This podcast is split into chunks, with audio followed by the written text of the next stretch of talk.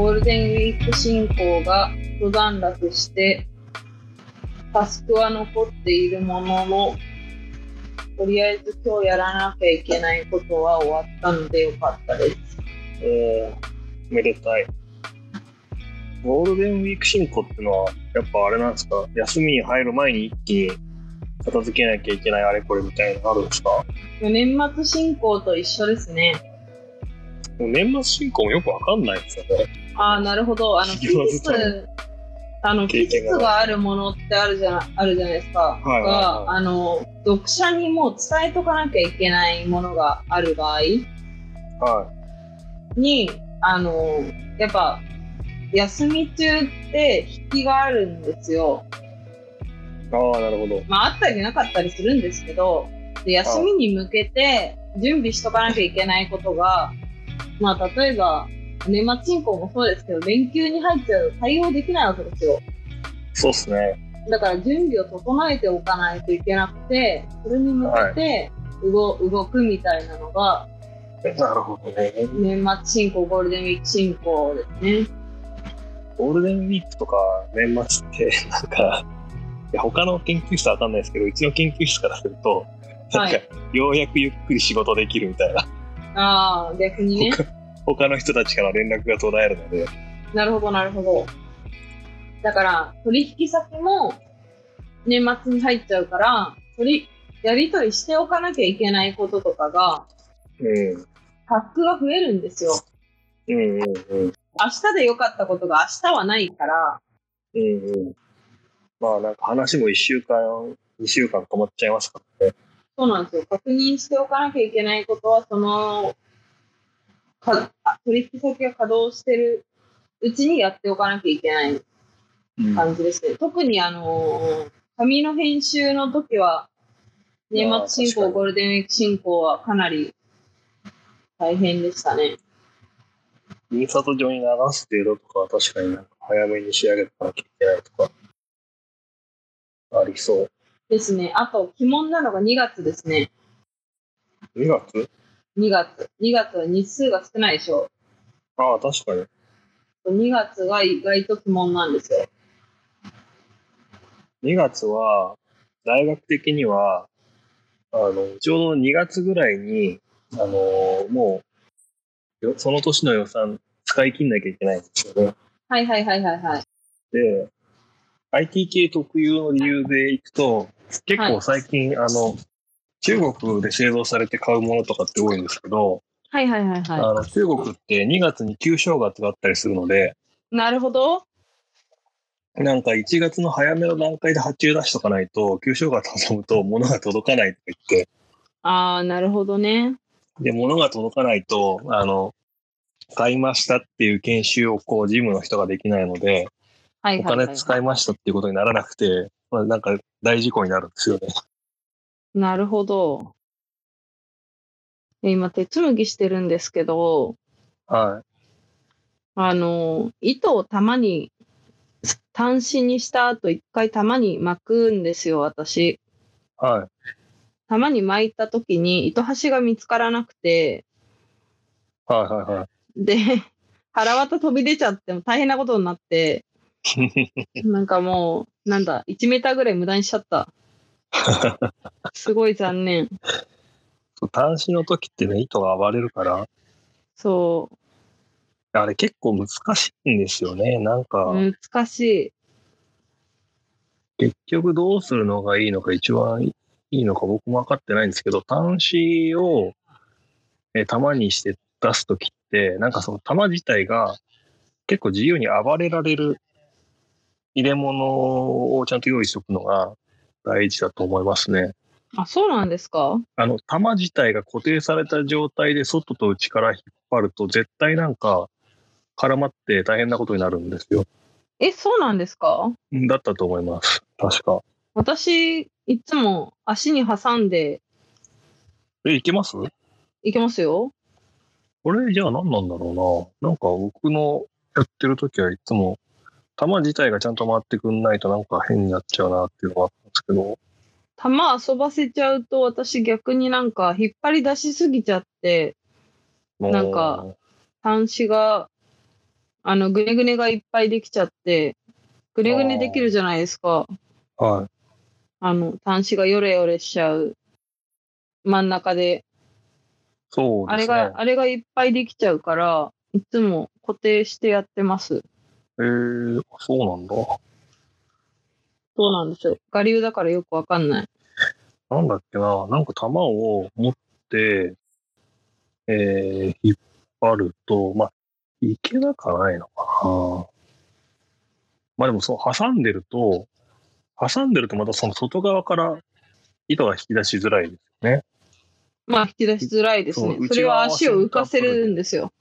ああ、うまいこと。足を引っ張り出すときは足を浮かせて、うん巻いてるときは足で挟んで固定してあげないと、外側の糸が無限にぐねぐね出てくるんで、うん。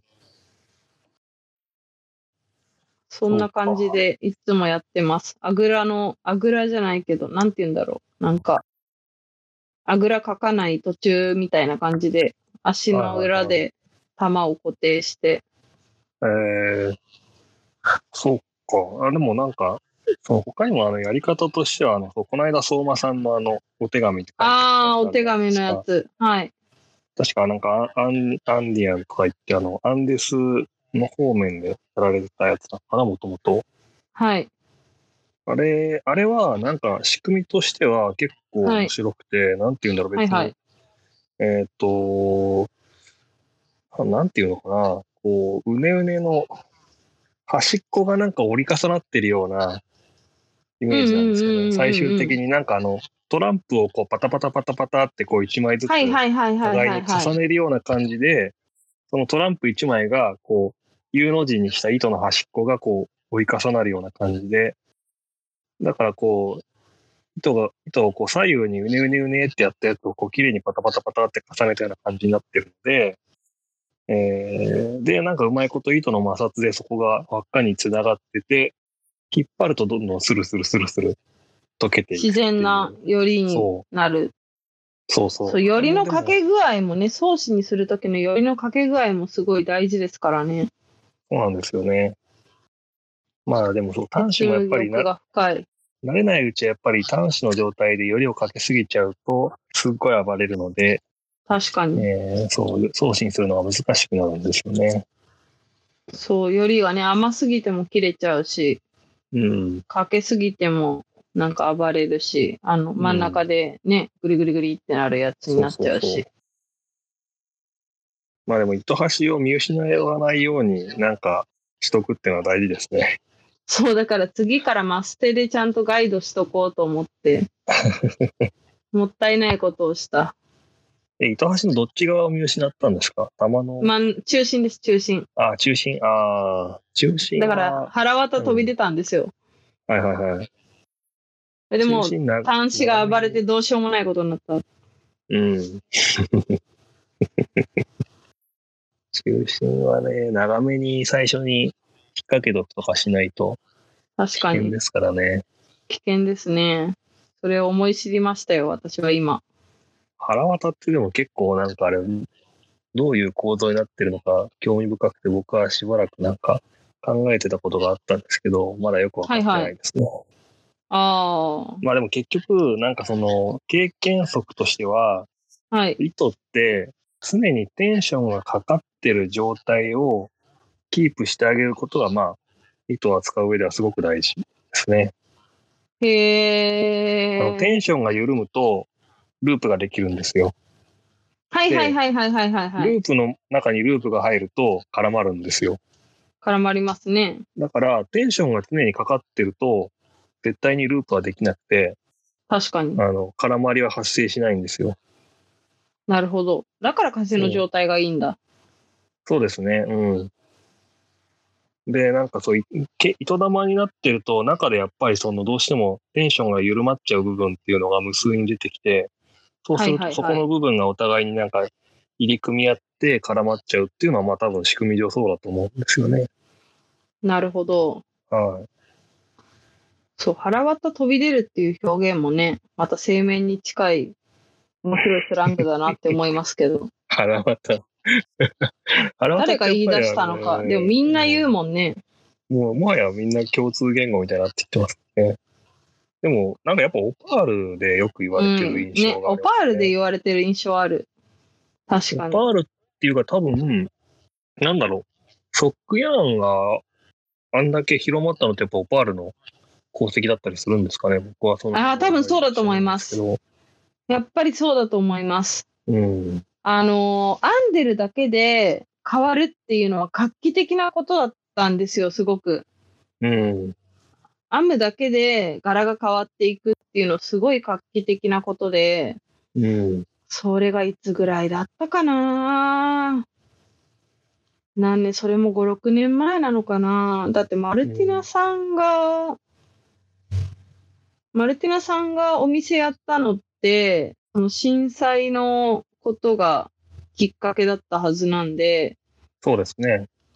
で、オパールは多分多分その前からあるはずですけど、うん。でもガッと広まったのはやっぱりマルティナさんがそういうふうにやったからっていうのがあると思うんです。うん。っていうことを考えると、やっぱ、ここ10年ないぐらいの話なんじゃないですか、そうですよね。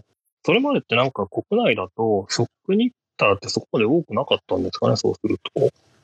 どうなんですか、ね、どうなんだろまあでもソックニッティング自体はあって、まあああいうソックヤーンみたいなものはそんなになかったのかな。あの、町田の毛糸屋さんとかって多分結構昔からソックヤーンはいはいがはいはいはいお売りになってるじゃないですか。うはいはいはいはい。だから、その、なかったってことは絶対ないと思うんですけど、なかったことはないと思います。でも、なんかここまで爆発的に人気になってるのはやっぱりマルティナさんの功績って大きいんですかね、きっと。多分そうなんじゃないですかね。やっぱオパールが画期的だったから、ううん。ーん、靴下を編む。でも、それこそ、井川さんの靴下ってあれ何年ですか発刊。あーあれ、いつだったか結構前だと思いますね。暮らしの手帳ですよね。ですよそうそうそうそうそう。え、それ2000で言ったら別に2004年とか5年が最初とかだったんじゃないちょっと覚えてないですけど。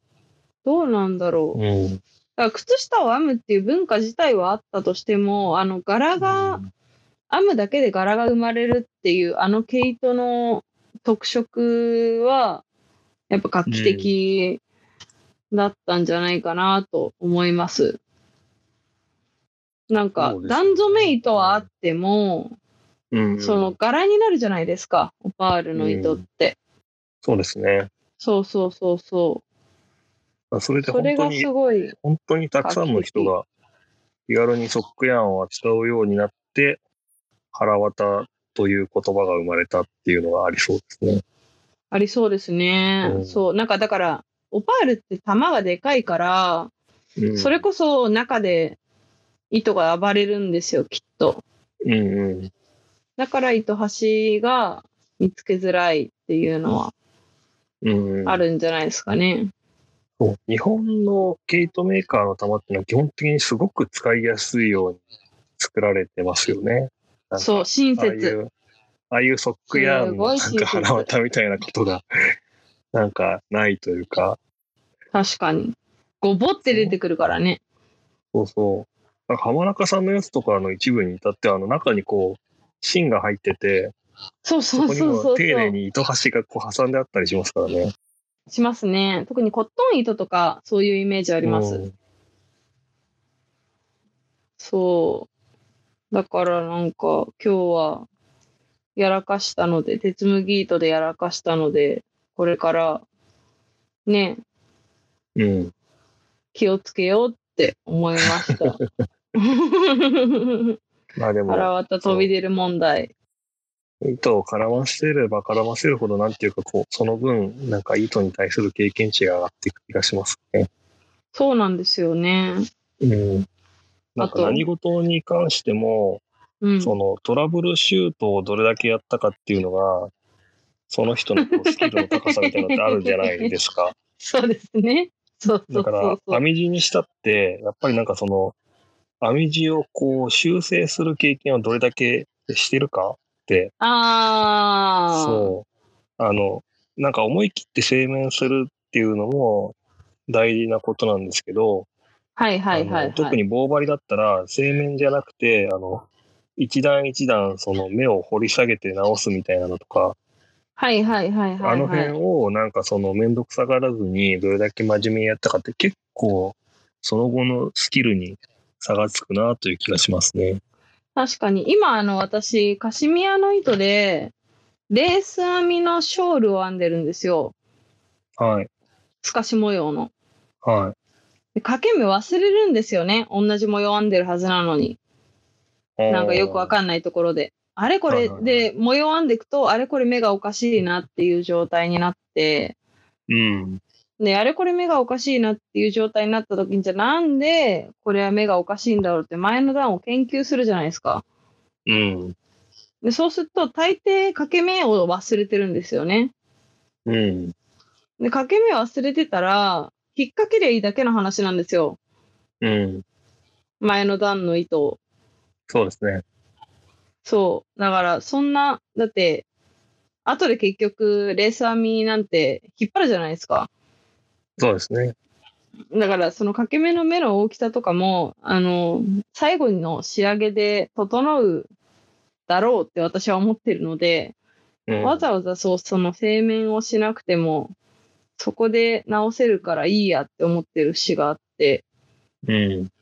なんか、こんな繊細なレース編み間違えちゃいそうで私には編めないっておっしゃる方結構多いんですけど、うん。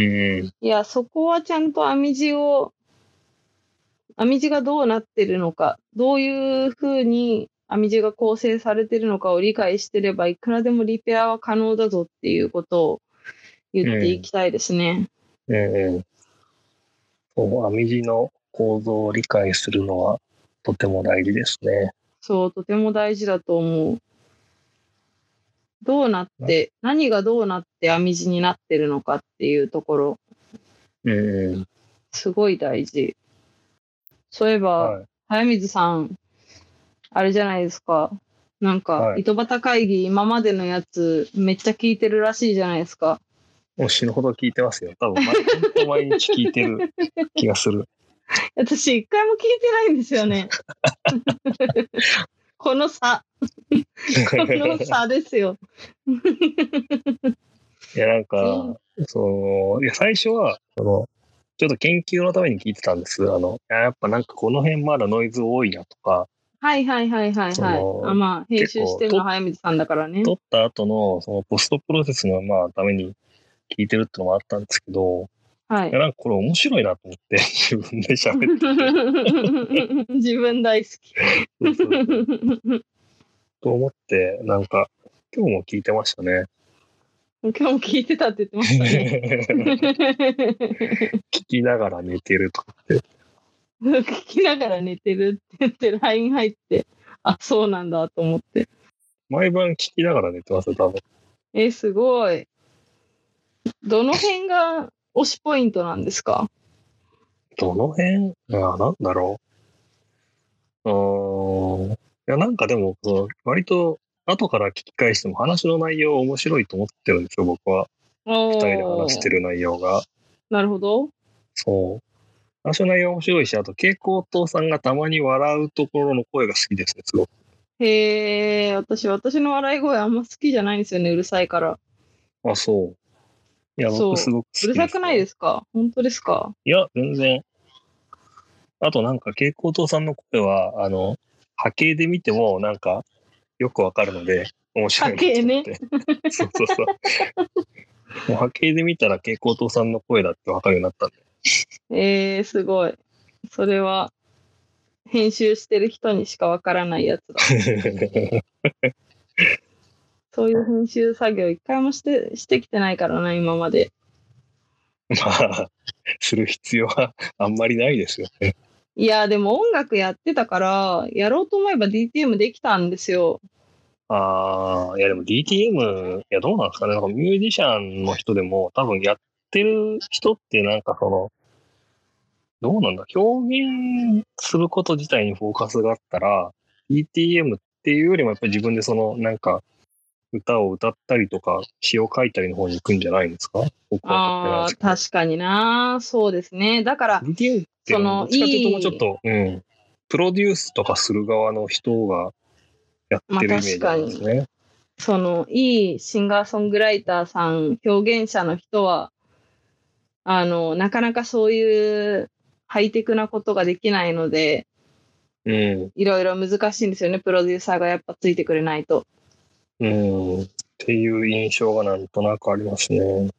あの人いい歌歌うんだけどなーっていうのが結なん構かそう結構あったりしますね。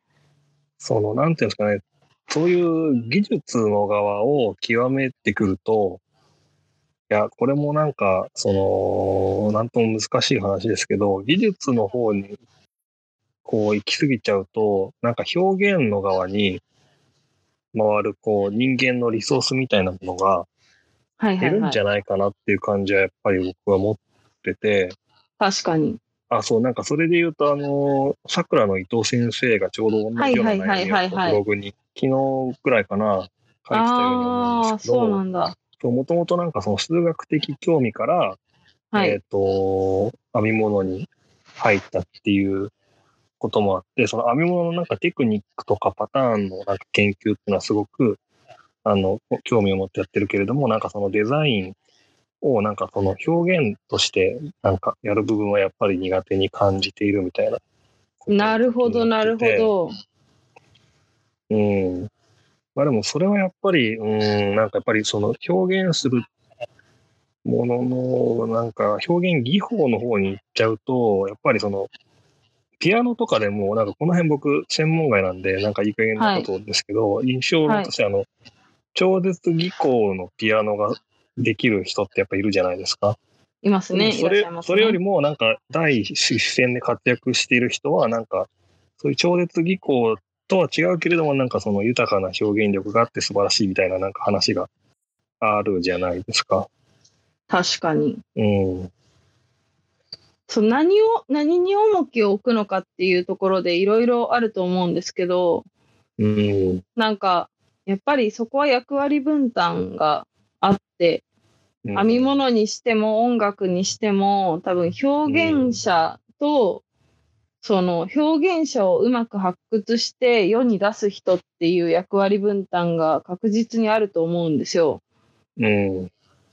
だからなんかなんだろうな今の時代って SNS で誰でも発信ができる誰でも主人公になれる時代なんですけど、うん。表現する人ってやっぱりその辺は不器用だから自分自己表現の方にリソースを割きがちだから、現なかなか。かうまく自己セルフプロデュースできる人っていないと思うんですよね。うん。てかな少ない少ないと思うんですよ。うんでもで今の時代セルフプロデュースが上手い人が勝つ時代になっちゃってるんですよ。うん。あの私が言ってるのは今音楽の話ね。うん。音楽は特にそれが顕著で、その SNS だったりとか YouTube だったりとか、そういう、なんだろう、セルフプロデュースができる、コンテンツが作れる人が、こう、世に出やすい時代に今なっちゃってると。うん。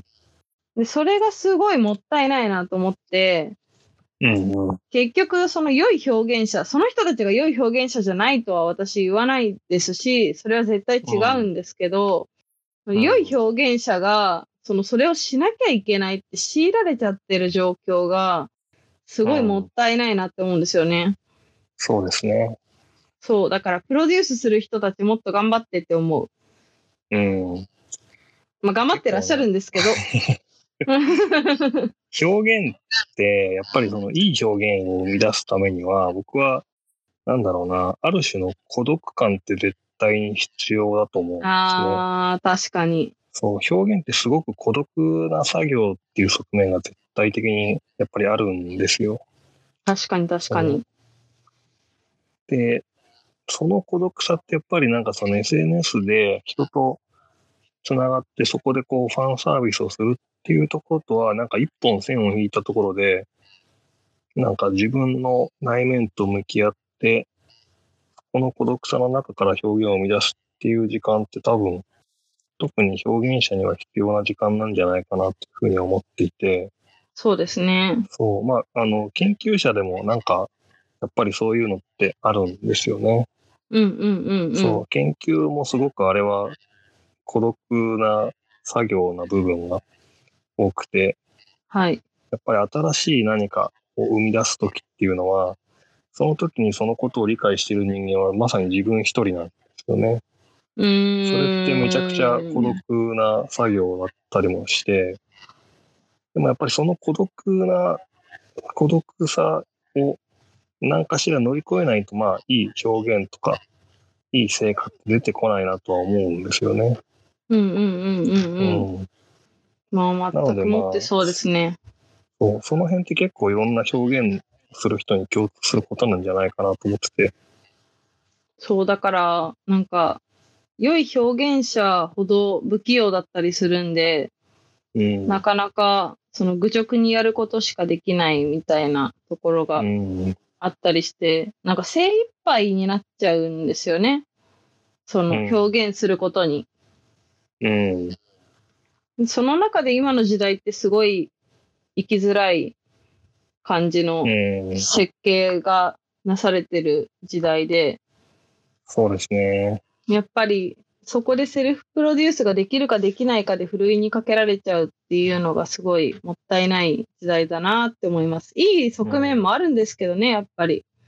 それがいいっていうのもあるんですけいろど。んなマルチな能力を持ち合わせてる人からすると、本当に一人で世界を相手にできるっていう時代にもなってきてはいるんですけど、まあそういう、いやみんながそれをやんなきゃいけないのかって感じになっちゃうと辛いですよね。そうなんです、そうなんです。そうそうそう。そうね。表現者の苦悩ですよ、そこは。うん。私はどっちかというと、どうなんだろうな。表現者であることを、表現者であること、音楽に関して言えば、なんかもう、それだけでいい、表現者であることだけでいいやって割り切った側の人間なので、うん。特にそのプロデュースを頑張って世に出てやろうみたいな気概があったけど、それはできないんだなって思ってやめたっていう側面があるので、うん。なんか、なんだろうな。でも、あの、こないだも、こないだ昨日かなあのー、ツイッターで、あの、音楽アカウントの方で、歌つなぎっていうハッシュタグが回ってきたんですよ。ああ、なんか最近ありますね。そうで、それをお家で歌おうみたいな感じのハッシュタグで歌ってくださいってフォロワーさんからお友達から言われたから、うん歌って歌をあげたんです。すごい久しぶりに歌って、自分の歌をうん。すごい久しぶりにアップしたら、そこで聞いてくれた方が、なんか、うん蛍光灯さんってこんな歌を歌う人だったんだって言ってくれて、うでんそこで、その蛍光灯じゃなくて、荒谷リリカのファンになってくれたんですよ。うんうで私にとってはもう音楽ってそれくらいでよくて、そん。の、なんか、それを聞いていいなって思ってくれた人がいいっうてん感じてくれて、その時間を満足してくれたらもうそれでいいやっていうところがあって、うん。なんか、そこで諦められない人が頑張るっていうところになると、やっぱりそのセルフプロデュースが必要になってくるから大変だなって思います。うん。編み物の方はね、もうちょっと頑張りたいなと思うんですけど、うん。ただ、どう表現して良いものやら、まだ模索中って感じですね。編み物は、うん、編み物で自分を表現するっていうところで、どう表現するかは模索中。風の声を聞く耳元から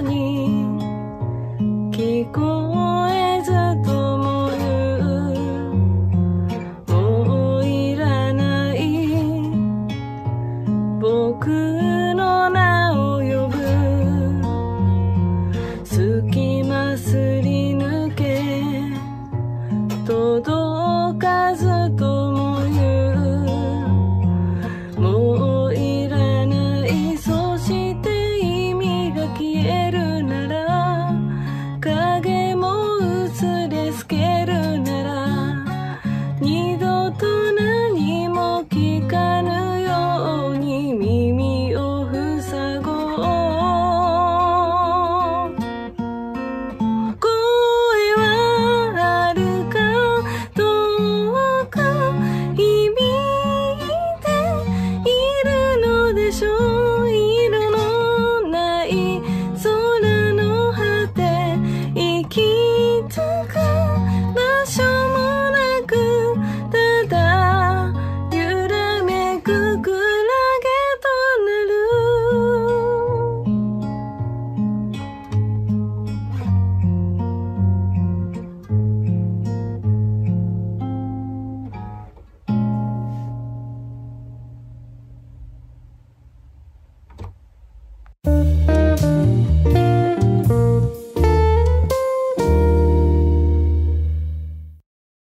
そういえば早水さんってなんで編み物始めたんですかあやみつさんってなんで編み物始めたかっていうと、そう、それは、あのーえーもうなんか1年半ぐらい前、うん。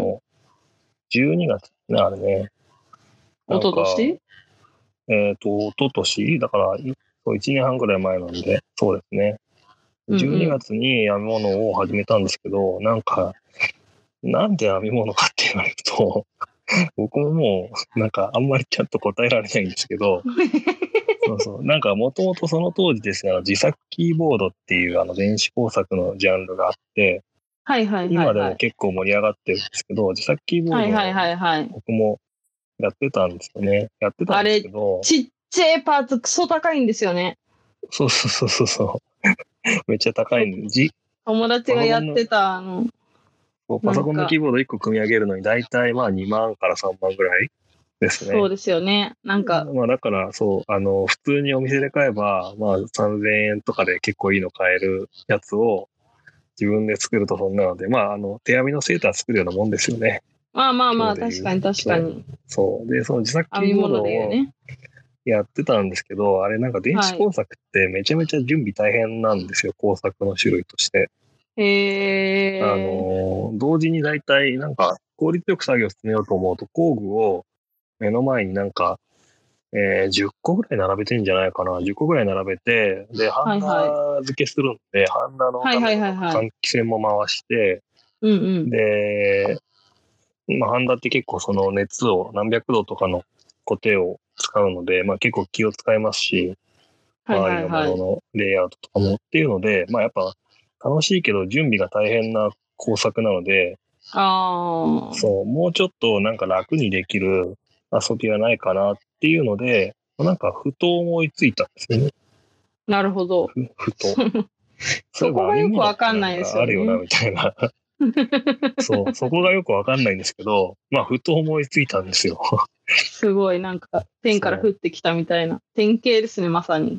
そうそうそう。で、これ編み物ってそういえばなんかあんなみたいな。なんかそういえばみんななんか家でちまちまやる趣味としてやってるし、まあなんかあの、これは半分冗談なんですけど、はいあのハンダゴテを僕は編み針に持ち帰ったって言ってるんですけど、はいはいはいまあ、なんはかあい。の棒状のものじゃないですか、両方とも。まあまあまあまあ。で、両方ともちまちました動きをこう繰り返すじゃないですか。はいはいはいはでい。結構実際やってみると作業のメンタリティとしてはすごく似てるんですよね、ハンダ付けと。へえ。ハンダ付けもあれもなんか結構その、えーっ、と、女、なんか決まりきった作業のように見えて、そのコテを、あの、ランドって言って、あの、金属の部分にはい。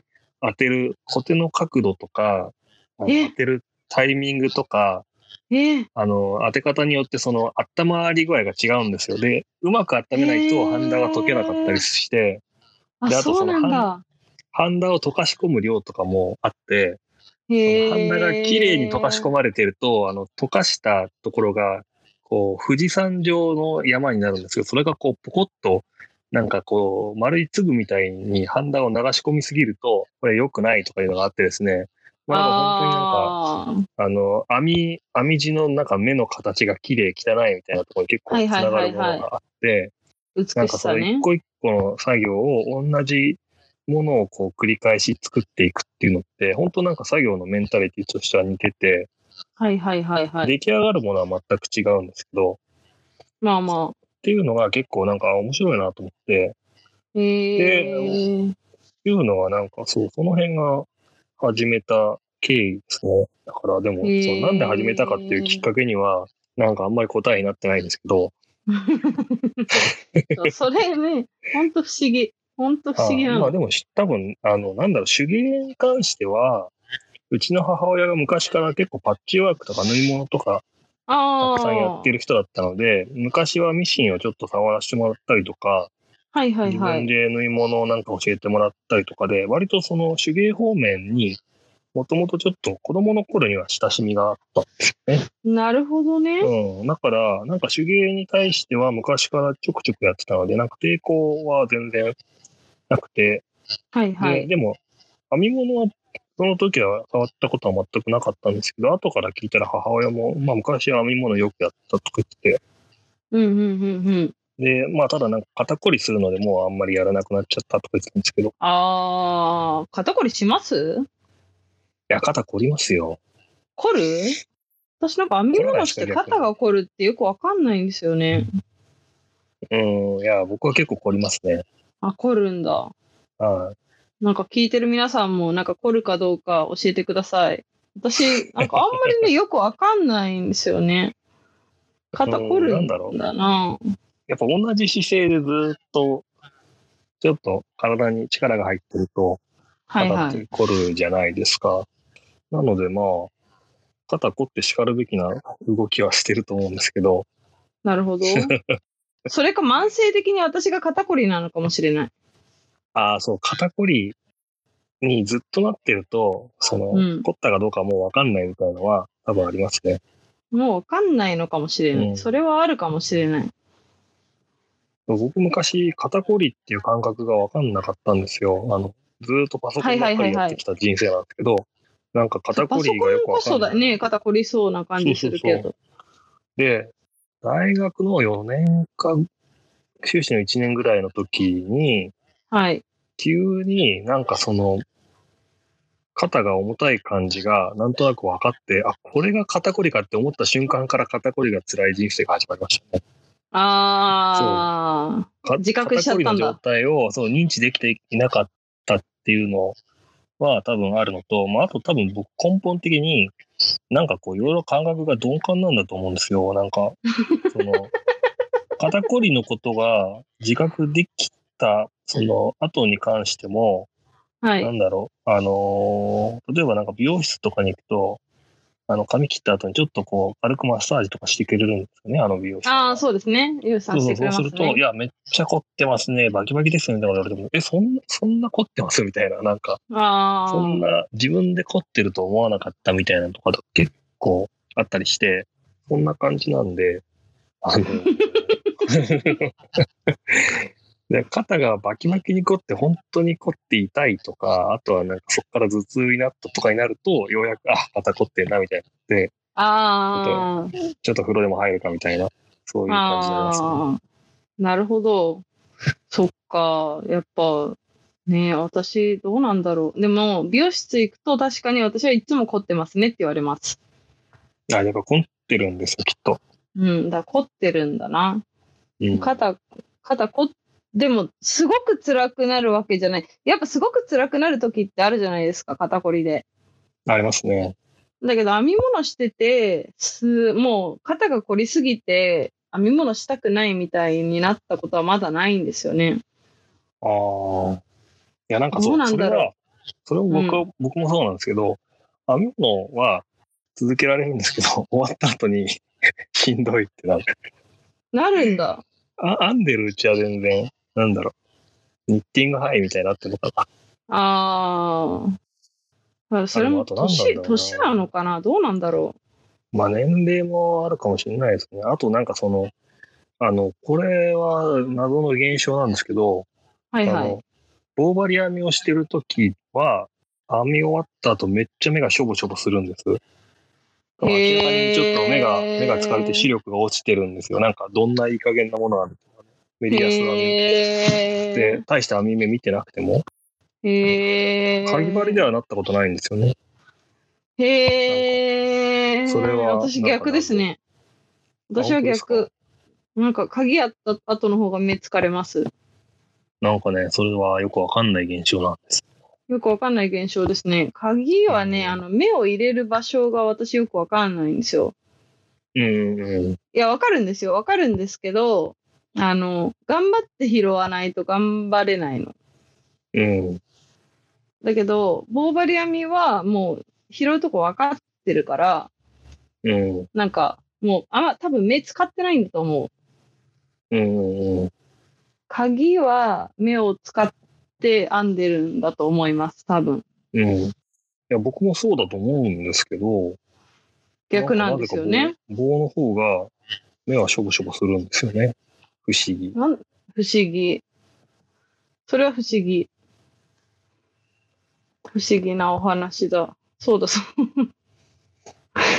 そうだね。あの、早水さんのスワッチは編めたんですかそういえあ、そばっ、ち今ふと思い出しました けど。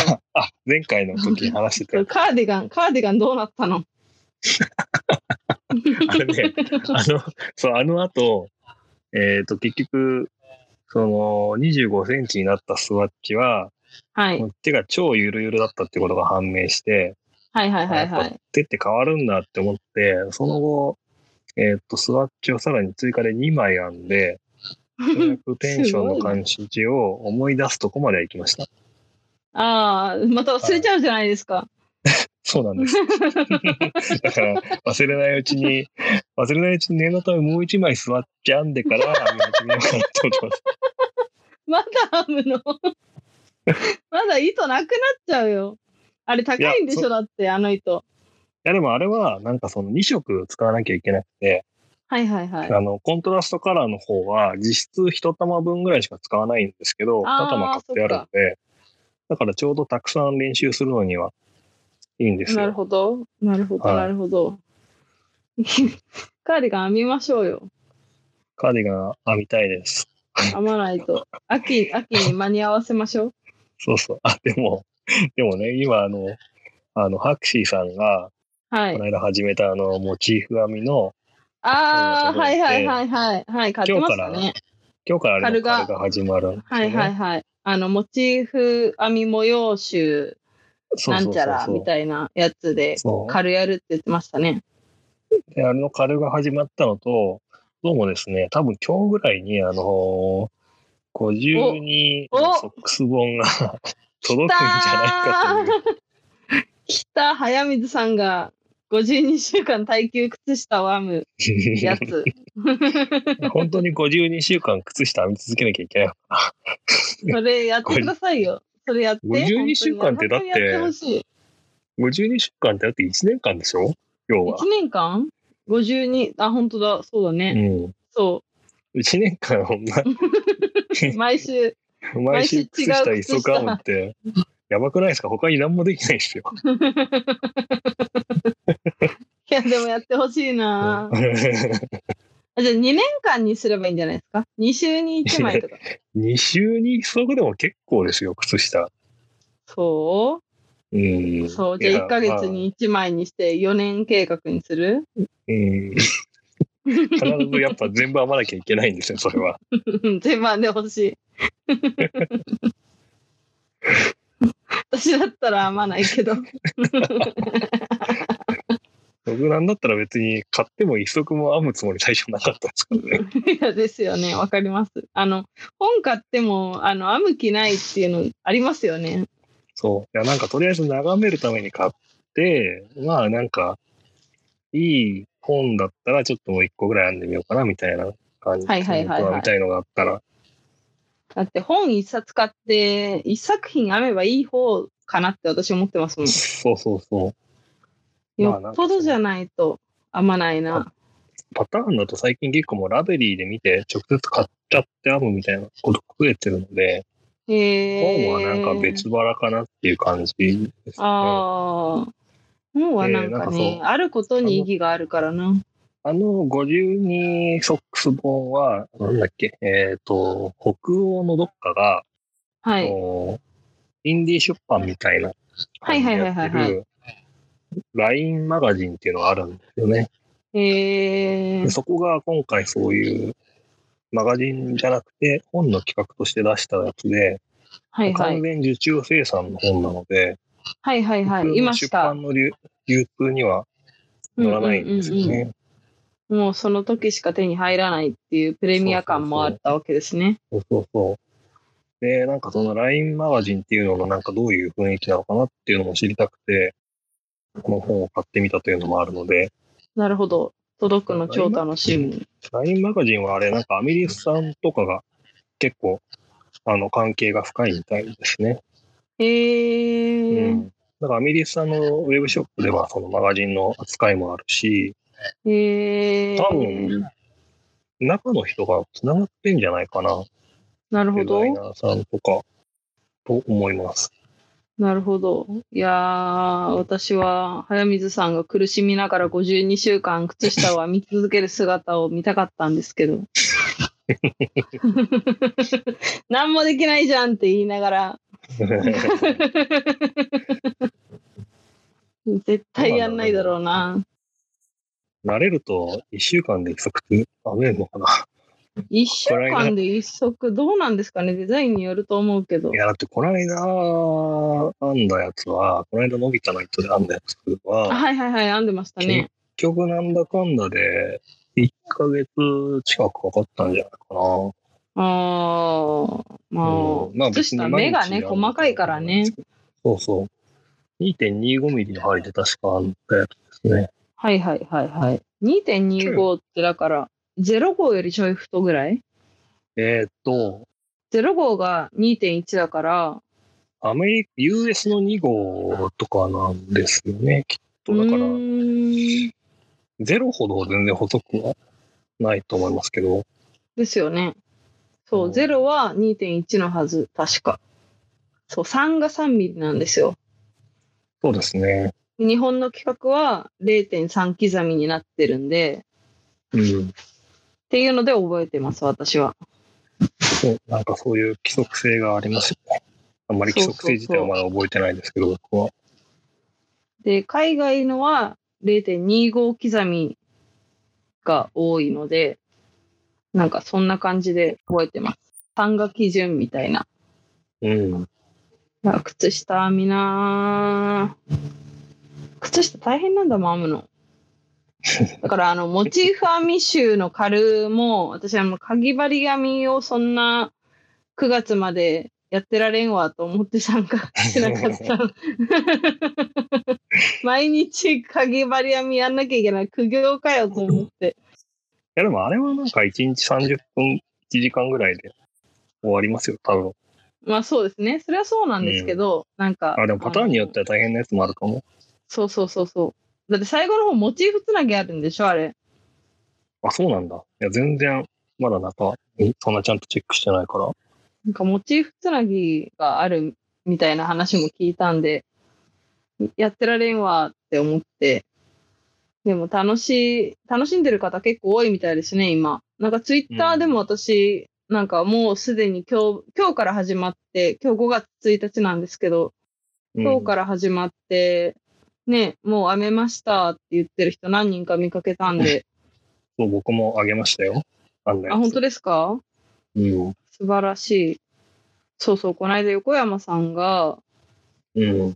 あのーモチーフ編みは仕上げが7割だってお母さんが言ってたっておっしゃってたんで、はいはいはいはい。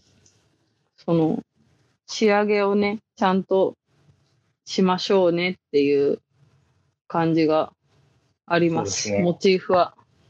モチーフはマジで仕上げが命の気がする。だって、レース編みって、そのまんまにしとくと本当ヨレヨレになっちゃうから、うん。やっぱ仕上げてあげる、スチーム当てて、まあ、ピン打ちはしないまでも、なんか、ちゃんと形を整えてあげるのが大事だなって思いました。そうですね。あんまり編まないけど、私、モチーフ。モチーフでもやっぱなんかピンを打つときに、はい。絶対あったら便利だなと思うのは、あの、同心円が書いてあるブロッキングマット、あるんじゃないですかあれなかったでしたっけなんか、あるんですけど、あんまりその出回ってなくて、ああ、まあ確かにアメ手リ芸屋さんでは見かけないかも。アメリカのアマゾンでは見たことあります。ああ、私なんか存在、そういうのあるよなっていうのはあったけど、でも、ですよね。なんかガイドが引いてあったら絶対いいですよね。うん。仕上げに関して言及してる人があんまり多くないじゃないです仕か。上げはそうですね。なんか圧仕上げ倒的に情報つかないですよね。うん、編み始めることと編み上げることについては結構本とかにきっちり載ってるんですけど仕上げ方とかについてあと特にあの糸始末の仕方とかどうしたらいいのか糸の変え方とか基礎本以外にはあんまり載ってないじゃないですか。うん。だから、その、で、基礎本にも多分仕上げの仕方ってなかなか載ってないと思うんですよね。載ってないですね。あんまり。載ってないですよね。で仕上げが肝みたいなところあるのになぁとは思ったりしますけど、でもね、あの、作ってた側の私がね、いやー、でもそれ難しいんだよって言ってるんですよね。 それつまり売れないってことですかいや、じゃあそうじゃなくて、あの、紙って限られてるんですよ、紙面が。うんそうですね。うん。載せられる情報がもう限られてて、うん。で、なんか言ったら、あの、なんだろう、綺麗に仕上げるためのものじゃないですか。プラスアルファなんですよ、うん結局。その仕上げの作業って。だからそれが肝だっていうのは分かってるんだけど、プラスアルファに割いてる紙面がないっていう気持ちうん。が、なんか私の中にある。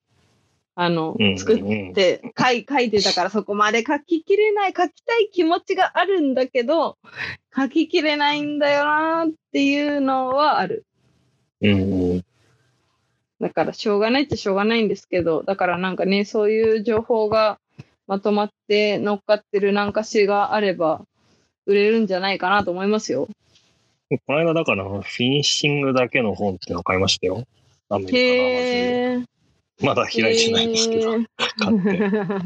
そう開いてないですけど早水さんはね本はそこにあることが大事っておっしゃってますからそうね。そうそう。本っていうのは積んどくだけでなんか不思議なパワーを発して、そうそ何うそかう。こう、いい作用が得られるんですよ。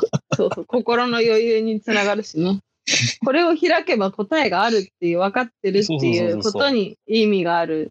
で多分今なんかこう、必要な時が来るの。彼らは待ってるんですよね。なるほど、なるほど。はい今はその時じゃないと。そうそうそう。必要まなだ時にな慌ったてらる時じゃない。こうよ呼んでくるんですよ、やっぱり向こうが。なるほど、なるほど。そうそうそう、でもそうですよね。私も結構そうですよ。あのー、全然開いてなかった本とか、あ、そういえばあの本あったな、みたいなのがあって、うん開いてみて、やっぱり載ってて、ああ、やっぱりこれ買っといてよかった、みたいなの。うんあります、あります。本っていうのはそこにあることが大事。あとその防具ニッティングを買ったんですよ。早水ショッピングで。はいはいはい はい。防具ニッティングを買って、あの、たまに開いて読むんですけど、いさっぱとわからんのよね。いや、だから言ってることはわかるんだけど、うん。言ってることはわかるけど、じゃあこの形にするためにどうしたらいいのかわかんねえわってなって、うん。なんか、そっかってなって、で、の多分載ってるんですよ。その形にするためにどうすればいいのか。うん、それを私は英語が理解できなくて探せなくて終わってるっていう状 態。じゃあ、英語勉強しましょう。いや、英語勉強しなきゃね、本当に。英語勉強したい。やっぱね、英語できるだけで、もう本当に見える世界変わるんで、特に編み物なんかは。いや、シェトランド行きたいんで、私、英語勉強しなきゃいけないんですよ。行って現地の方と交流したいんで、うん。ジェイミソンズいやの中の人にもお礼言いたいし。英語勉強するのに、やっぱり一番、一番いいのって、その、生きた英語を扱うっていうことで、編み物が好きな人だったら、う編みーん物のためになんか、あの、わかんないなりに調べて、こう、英語のなんかをやってみるとかってやると、絶対その英語のテキストをどうこうやるよりも身につくんですよ。ああ、違英うところ文からパターンは私読めるようになりましたよ。うんうん。だからそういうところからちょっとずつこうこなして、次は英語の本を試しに読んでみて、全然わかんねえなっていうところからやっていけばいいんですよねあ。あ、そうそうか。一般一般論としてもあの英語上手くなるために一番何がいいかって言ったらあの英語圏の人とこう彼氏彼女を作ることだっていうじゃあなあいでですすか。ね。言いますね、言いますね。そうそうそれと全く同じでああ、趣味でってことそうそうそうなんかその英語を頑張れば頑張るほどなんかこうご褒美がある状態にしておくといいんですよね。編み物だったら新しいなるなんほどかパターンが読めるようになるとか新しい本が読めるようになるとか。確かに。英語ね、私はどこから勉強すればいいのかがもうわからなくなってきちゃった。なんか、書く、読む、話すって全部違うじゃないですか。違いますね。書く、読む、話す、聞くか、あと。うん。全部、全部違うから、うん。なんか、本当は、あのーあれ、日本語字幕で英語の、違うな、英語字幕で英語の映画を見たいんですよ。ああ、なるほど。そういうサービスってないんですかね探してればあるかな。いや、多分、ネットフリックスとかだと全然できると思いますね。あ、ネットフリックス入ればいいのか、やっぱり。そう、うん英語字幕で英語の映画を見るのが私一番今まで勉強した中で身になったなって思うんですよ。うんうん。その視覚で文字で読めるし音でも聞けるしっていうのでうん。それがすごいやりたい今やりたいこと英語に関して言えばなるほど。これは、まあ、何でも試してみるのがいいと思いますよ。ですうねん。